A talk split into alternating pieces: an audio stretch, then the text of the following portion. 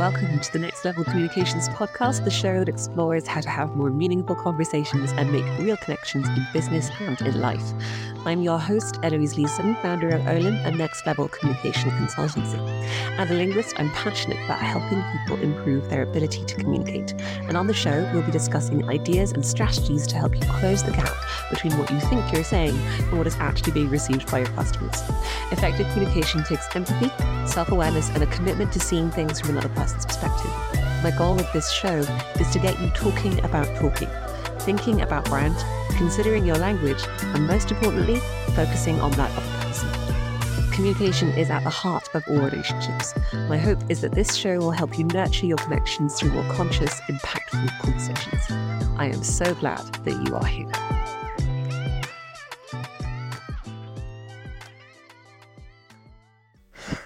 Hello and welcome back to episode three. Episode three of the Next Level Communications podcast. I am going to be completely transparent with you all.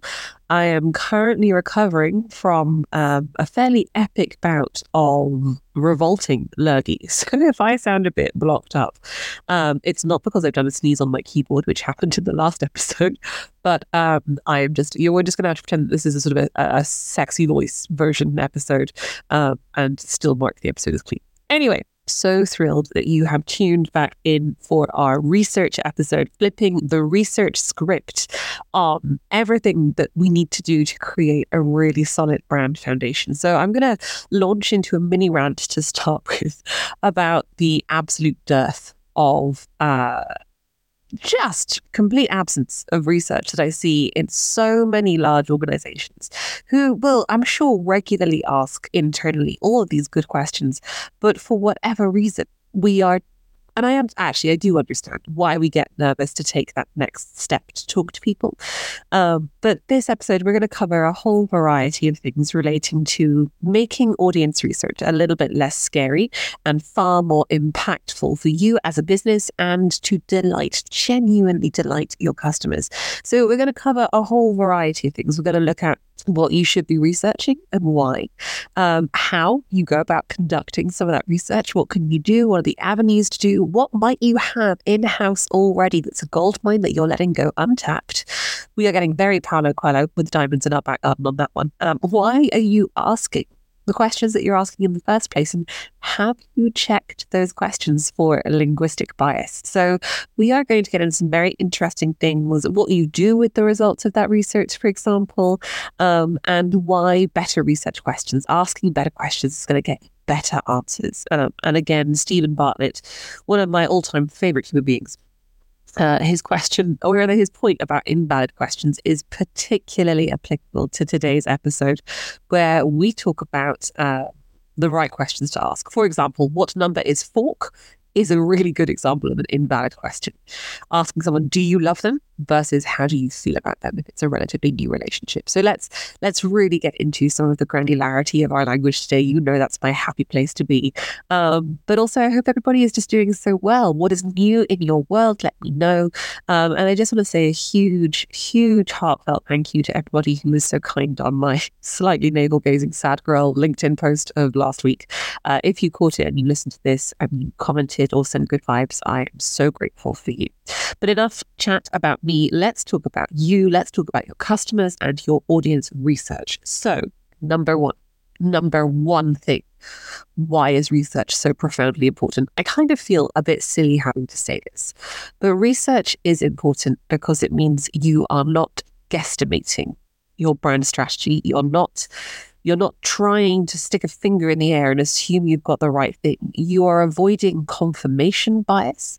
And when you start to apply some of the principles of things like design thinking, you get into a really exciting place where all of a sudden you are no longer working on assumptions. And as people in my family, family, family, as people in my family regularly say, that was family and regularly that was smooshed together, as we like to say, assuming makes an ass out of you and me. So when it comes to thinking about the right questions to ask and the importance of research, making sure that you're you're taking action, you're spending budget, you can prove why you're doing what you're doing to your board, showing people the results and the, the relative impact, the strategy, the reasons behind what you're doing. Not only does it give you confidence and kind of empirical evidence in knowing the right path forward, but it can also create huge benefits that aren't necessarily immediately apparent when you ask your customers for their genuine and honest feedback, not only do you make them feel enormously valued by having every, everybody, including myself, loves to share their opinion. So when you're asking your customers about their opinions on your business, suddenly you have made them a stakeholder in your successful future because they have been invited to almost guide and direct in some way because of the virtue of their opinion, the virtue of their experience. They now get the chance to share with you some of the things that can make you better in the future that you might not even have known for yourself. And this is why it's also profoundly important to do customer research, to do those offboarding quizzes and questions, to have those informal calls. Not only do you start to build a bank or a corpus, that's a body, a corpus of language, um, where you can then look for key terms in all of that research to say, oh gosh, customers keep using this adjective to describe us again and again. There might be something in that we should explore as part of our brand. But your customers also get to tell you what impact you had on them rather than dictating the outcome of what you assume your work is, or worse, underselling yourself in terms of what value you add. Let the people you've added value to articulate that for you instead. Because all of a sudden, and I don't know if you're anything like me, but anybody who struggles with imposter syndrome, or if you're British and you're awkward about selling things and sort of the human spectrum of emotion generally.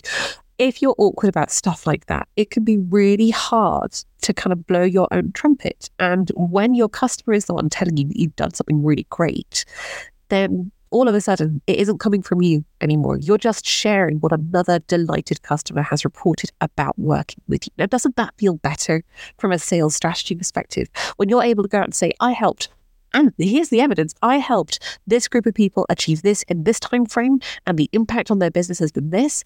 And they are so happy. They're just delighted we're working again together next quarter. That all of a sudden becomes reassurance for you and incontrovertible social proof for your future customers. And as the fabulous Alex Mosca will say, your best customers are using the language of your best customers is the best way to find future best customers. So, with all that in mind, the benefits to doing audience research are manifold. The huge obstacle in the way of doing that audience research is all the fear that we have around what do people really think of me. Now, I don't know. I was obviously an absolute inky swat at high school, and I just loved report cards. I, I loved the, the parents' nights. I loved the fact that my teachers would regularly, very sweetly tell my parents I was doing a good job. I was a very enthusiastic student. And when it comes down to business, especially if you are a solo consultant or an entrepreneur, everything suddenly gets very, very personal. And I think the important thing to do is to remember that actually everything that you're asking your customer for is ultimately in service of them. So rather than sort of selflessness as being thinking less of yourself. Try and make it about thinking about ourselves less. So, research ultimately is about understanding your customer's experience. What are they looking for? What do they need to get out of this? And what can you do to make things better in the future? It's your chance to identify problems before they happen, put out the fire before it starts. If customers are repeatedly and regularly telling you that they're frustrated with one piece of your process, for goodness sake, fix it before it becomes an exit point for a future customer. Um, the way that you conduct this research is really important, obviously. You will find that there, so there are a number of different avenues that you can do this. And just to round out that point about the nervousness about asking people for feedback, um, when you tell them that you're doing it, and you can use me as an excuse for all of this. When you tell people that you are doing research for your brand or your company, um, it can sometimes feel like too much of an ask. You don't want to take up people's time. You're worried about receiving that feedback in person. Totally understand all of the nervousness and anxiety around that. That's no problem. The problem is that can't become the obstacle. So you have to feel that fear and then do the thing anyway. General advice for life. You're welcome. Um, but when it comes to asking that, if you can tell people that you are about to do a rebranding exercise or you're you're doing some customer research and you're keen to speak to your best customers, all of a sudden you've framed the person in question that you're talking to. You have framed them as one of their best customers. You're speaking to their ego, you're speaking to that kind of reward center of the brain. And all of a sudden, someone has asked me for help. I feel important. I feel valuable. Of course, I want to give you my opinion. Yes, I would love to share that with you.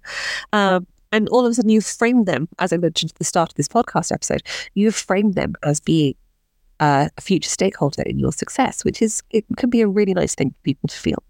And when it comes to the uh, the actual questions, if you tell them that you are doing it as part of a, an exercise and a consultant Halemi um, has provided you with a list of questions or has come up with a series of questions that they have asked for us to get in touch with our best customers and clients to ask for their opinion.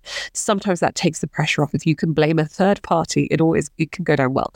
Um, it makes it look like it's not so much a personal demand as it is a we're consulting you, our client, for advice. So creating a research script or creating some kind, and obviously it all depends on the kind of customer research you want to do. If you're looking for people to tell you about your brand, your impact, your success, the value that you've had, which is really the focus and the theme of this podcast season, I thoroughly recommend a, a one-to-one personal conversation. There's nothing nicer than having feedback given face to face, especially if you already have great rapport with a client. I would argue it's even more important to do that if you don't have great rapport with a client. First of all, it's an opportunity to build that relationship or repair that relationship. Every breakdown in the customer experience is a chance to turn that person into a lifelong vigil fan. What the hell do I mean when I say vigil fan? I mean the kind of people that would hold a vigil for your brand if, like Tesla, although Elon Musk, um, when Tesla was about to be pulled from the market, people went outside and held vigils outside the factory because it was so bought into the idea of a car that did not even exist yet. So I had to take the opportunity to create this kind of concept of a vigil, a vigil fan, a vigil customer. Um, and have that one to one conversation with them. Tell them that you're going to send over a list of questions in advance. You don't want them to overthink it too much. And that is true. From a linguistics perspective, you don't want them to overthink their answers. You want that candid conversation. You time box it. So you tell them it's only going to be about 25 minutes of your time. I'll buy you a virtual coffee if that would help. Um, and you send them over the list of questions 24 hours in advance. And, and the questions that you ask need to be geared around some of the things that you find really that you are desperate to know the answers to, but in a way that doesn't force them to provide you with a convenient answer. So you have to make enough room for them to be able to share their true experience with you. And that comes from two things it comes from asking open ended questions. And it comes from you shutting the fluff up. Don't jump in don't interrupt when it comes to them sharing their opinion with you. Because often, and I know that silences, silences particularly in virtual calls, feel uncomfortable because they are artificial and sometimes they signal that like the technology is broken down. But if you can sit with that silence, give your clients, your customers, your interviewee a chance to think about things, that will give them often some space to think of other answers they might not have immediately come up with. So the questions that you want to be asking, if it's around brand specific, you'd be like, what was your experience of working with us? What was your initial impression of how we were about to approach the project? What were some of the things that helped you realize that you needed what we offered? What was the thought process? Was there an aha moment or was it a series of instances over time? Not only does that help you shed light on, oh, here's the crux, here's the moment people realize that they have a need for us, but it also gives you an opportunity to speak that in some of your sales and marketing. Um, when you're at that sales journey, when do you need to be there meeting the customer where they are? Really good food for thought. Um, what values would you say that, or what values did you get the impression we held as a company before we engaged with you? Getting that first impression understanding can be so valuable in terms of painting a really clear picture of how your brand, accidental or not, is currently presenting itself. So, massively recommend that you look at that. Um, understanding why you're asking. So, get a, get a goal for your research understanding why you are asking the questions that you're asking will also help your client to frame their answers in a really helpful way. So if you tell them, we're doing a rebranding exercise. We are looking to make sure that our brand and the way it comes across is more authentic to us as a business and more authentic for our clients. We want to show up and have real clarity in what we're offering. We need to speak our customers' language. You are going to be an amazing source of information for that. That is why we would love to have this call with you. And then when it comes to that language bias, what you don't want to do is say what was what was positive about your experience. I mean, actually, maybe you do want to ask that, but you don't want to necessarily say when were our brand values X, Y, Z, A, B, C. present in your experience because then you send them looking for those values when they might not have actually experienced them themselves. And as human beings, we are very good at convincing ourselves of things that haven't happened. So we're great at making our mental experiences or our recollections fit what is being asked of us at the moment. So it's really crucial that you avoid, and when I say linguistic bias, I just mean don't ask a leading, leading question. Don't ask a question that is going to force someone to give you an answer. Uh, you want someone to be completely, you want to create a space where they can be completely open and honest with you about what went on. And sometimes it's even as helpful as saying, there's literally not a wrong answer here. We are just gathering information and feedback.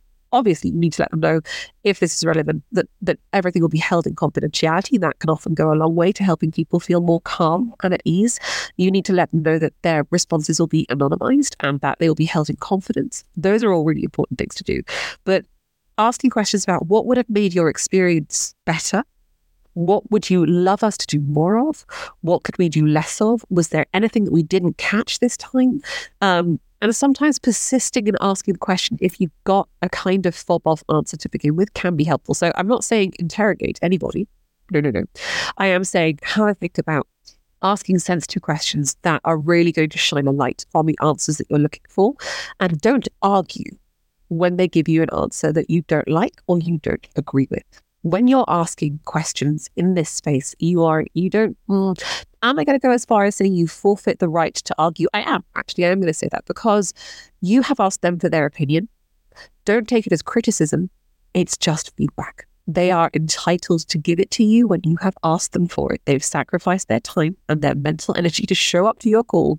So I'm sure no one does. I hope no one does, but don't get combative. I know it's difficult. I know it's it's really awkward. Sometimes it's because you don't believe in how good you are. Sometimes it can come from a place of, I, well, how could you possibly be describing that? We just didn't do that good a job. You have to remember that what you're asking for is information. What you do with that information is up to you in the long run, but you don't get to dispute the information you're being given as it comes through. I hope that makes sense. Let me know via email if it doesn't, and I'll address it in a future in a future episode. So your research script, it, it really varies. It depends on how much time you have. It depends on the most pressing questions you have. As a general rule of thumb, I and you have a good rapport with a customer, I would recommend sort of maybe 20 to 25 minutes to ask. Sorry, I just dropped my pen. To ask uh, anywhere between 10 and 15 questions. And some of those questions you will go into more detail around. And sometimes you'll find that one answer will answer multiple questions. Um, I will share some of my favorite brand exercise and analysis questions with you in the show notes of this episode. Um, but some of them are the ones I've shared already. So, what was your first impression of us as a company? What was one thing we did really, really well? How did you, uh, how did you create the impression or how did you gather enough evidence to realize that we were someone that you wanted to work with? Did we solve the problem that you thought we needed to solve, or did it turn out we added value in other areas as well? What would you love us to bring in in the future? What would you like to see more of? All of these questions that are really open ended. So there's what, why, how, when, where. Try not to ask, do you or, or, or, or did this, because that will often limit you to a yes or a no answer. Um, the more open your questions can be, the more interesting your answers will be when you receive them. So that is my kind of Cliff's notes on why it's so important to think about avoiding language bias, asking those open ended questions, conducting research, doing it in a really friendly, open ended, grateful fashion. Really important to do. And then the results. Oh my gosh, what do you even do with the results of that research? Well, I'm so glad that you asked that I asked myself this question on your behalf. The the results of that research you need to put into an action plan because otherwise it's just an exercise in delay. What you cannot do is gather all of this amazing insight from multiple customers. And well, actually, just thinking about that now, how many customers should you be asking when it comes to your uh, your research and question?